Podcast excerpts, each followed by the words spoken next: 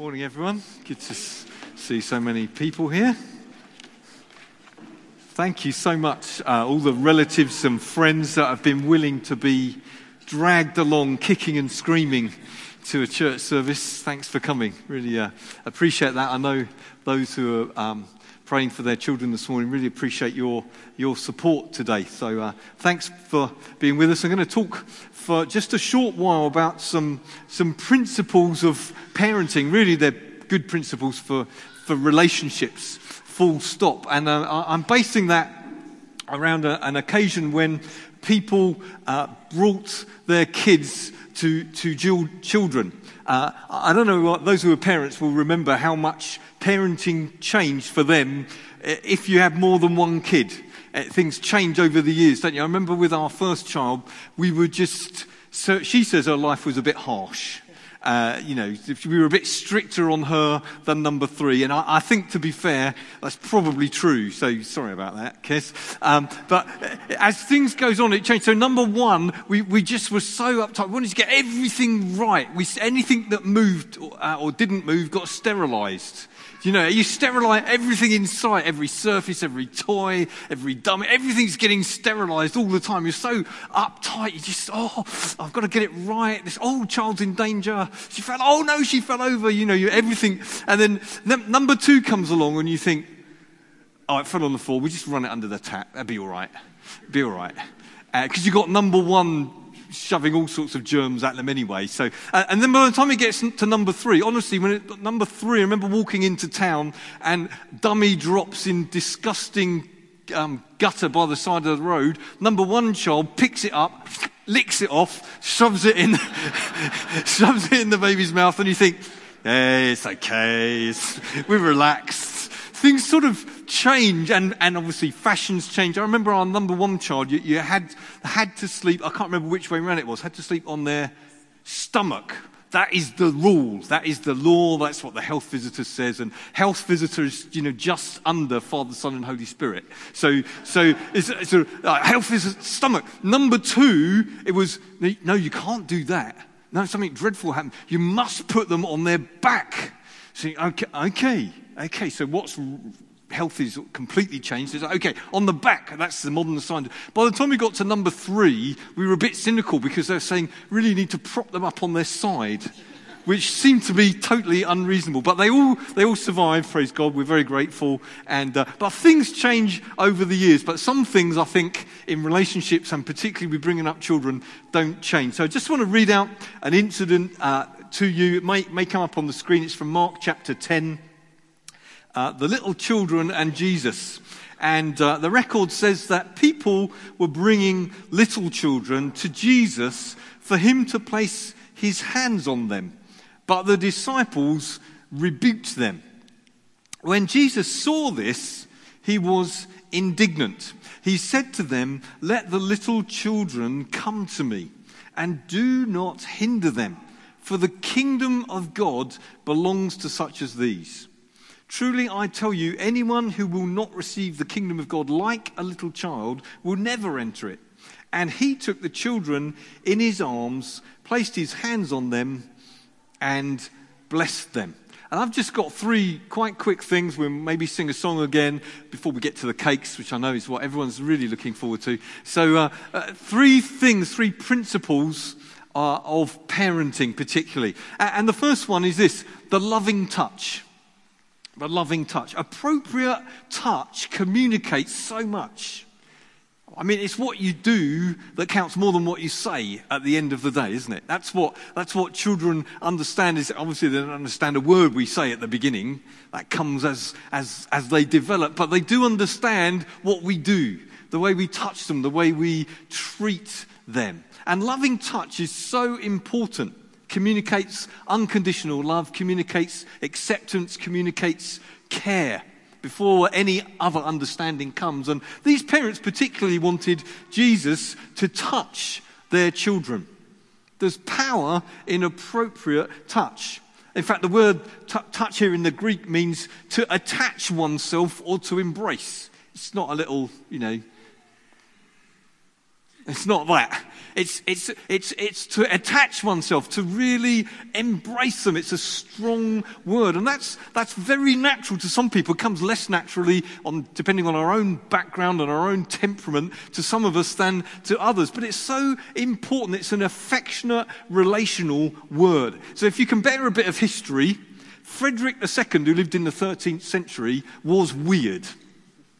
And he decided that he would do what he thought of as a scientific experiment. He would be locked in prison if he did it now. But this is the 13th century. And uh, he wondered what language would a child talk if they were never spoken to? I know, he's horrible. He's gone. You can't get, you, you can't have a bad on him. And so he took, because he was an all powerful ruler, he took 50 babies, looked after all their physical needs, but they were shown no affection or emotion. And the very sad truth is, all 50 died within a year. Though they were well fed, they had their nappies changed, they were put to bed at appropriate times, but they were never spoken to, they were shown no affection. All 50 died. Not because they lacked nourishment, because they had no relational, no emotional connection. The interesting thing is, if you could go on the internet and look, up um, uh, attachment and, and look at the brain, put those two words in, you'll see pictures of what happens when a child is given affection uh, to the development of the brain and what doesn't happen in the development of a brain when that, that affection is not given. You can see a physical difference made by emotional attachment and physical touch. It's amazing. It's amazing how important it is. Now, it would be really interesting if we did a, a, a, a sort of, if we had a hugometer here, and, and uh, so which people enjoy being hugged and giving a hug, and which people don't. I was really, I find it really funny because sometimes we have some people who will remain nameless who on the doors on a Sunday morning, and, and they're like hug machines.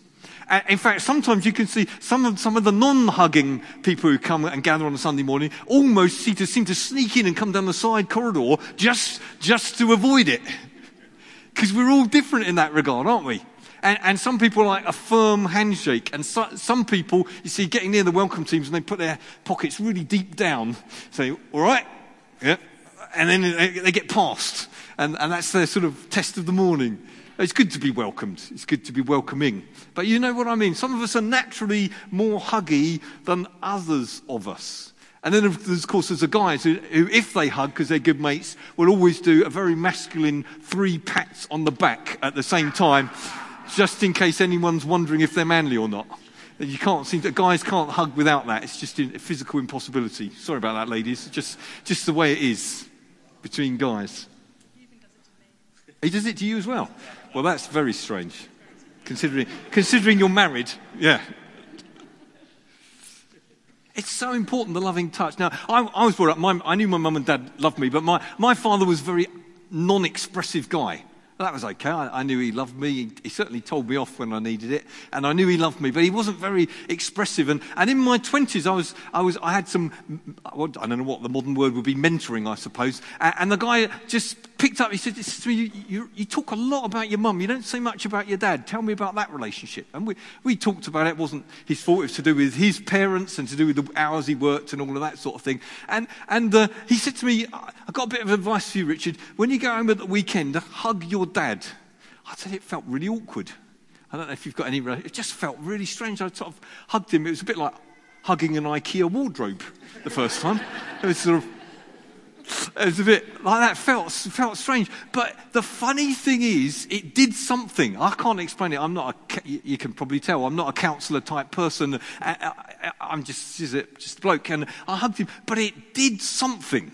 And, and our relationship, is just such a simple thing, that bit of physical affection changed our relationship from then going forwards. Just such a simple thing. So if you're thinking, oh, I've got someone like that in my life, you know, give it a go. See what happens. Physical, the loving touch is so important. And that's what these people were begging Jesus to do for their children uh, usually in the Gospels of Matthew, Mark, Luke, and John, when the word touch comes in, it's usually to do with physical healing.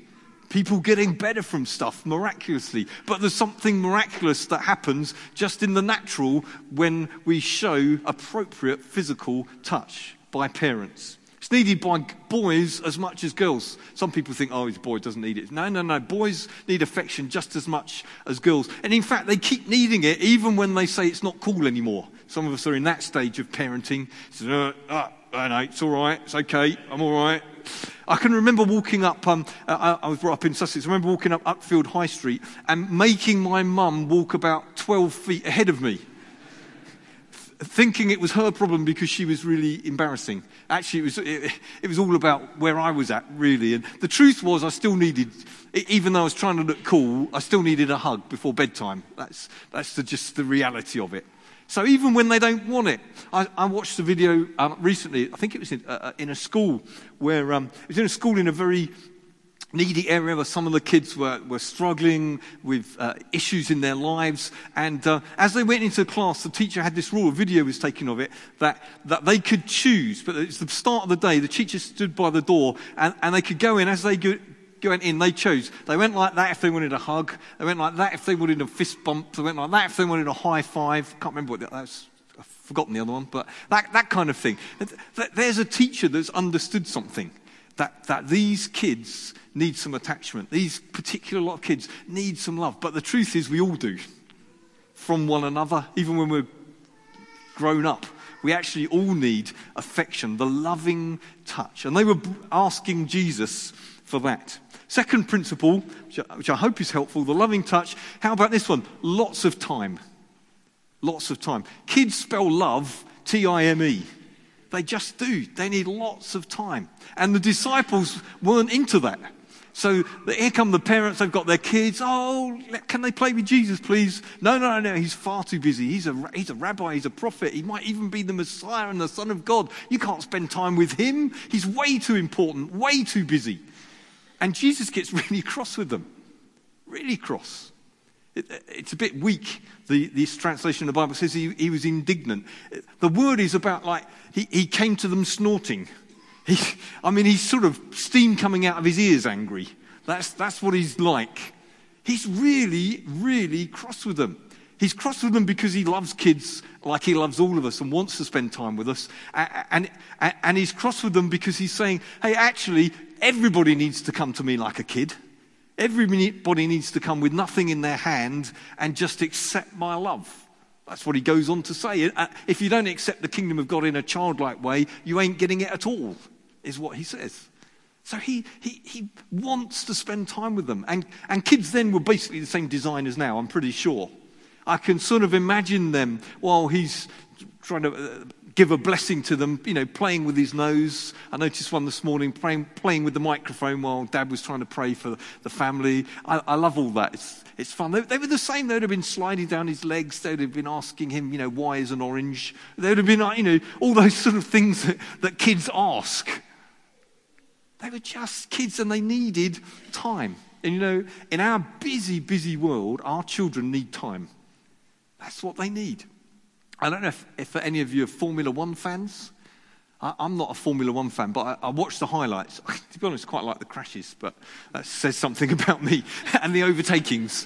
So I sometimes watch the highlights, and what, I'm always amazed by the pit stop. You know, how much they can get done.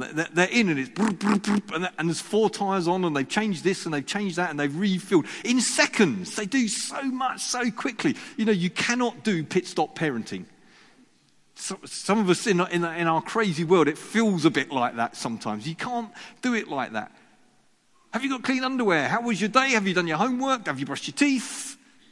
Don't eat yellow snow. Good night. It's, it's, you, can't, you cannot do it like that. I read something recently.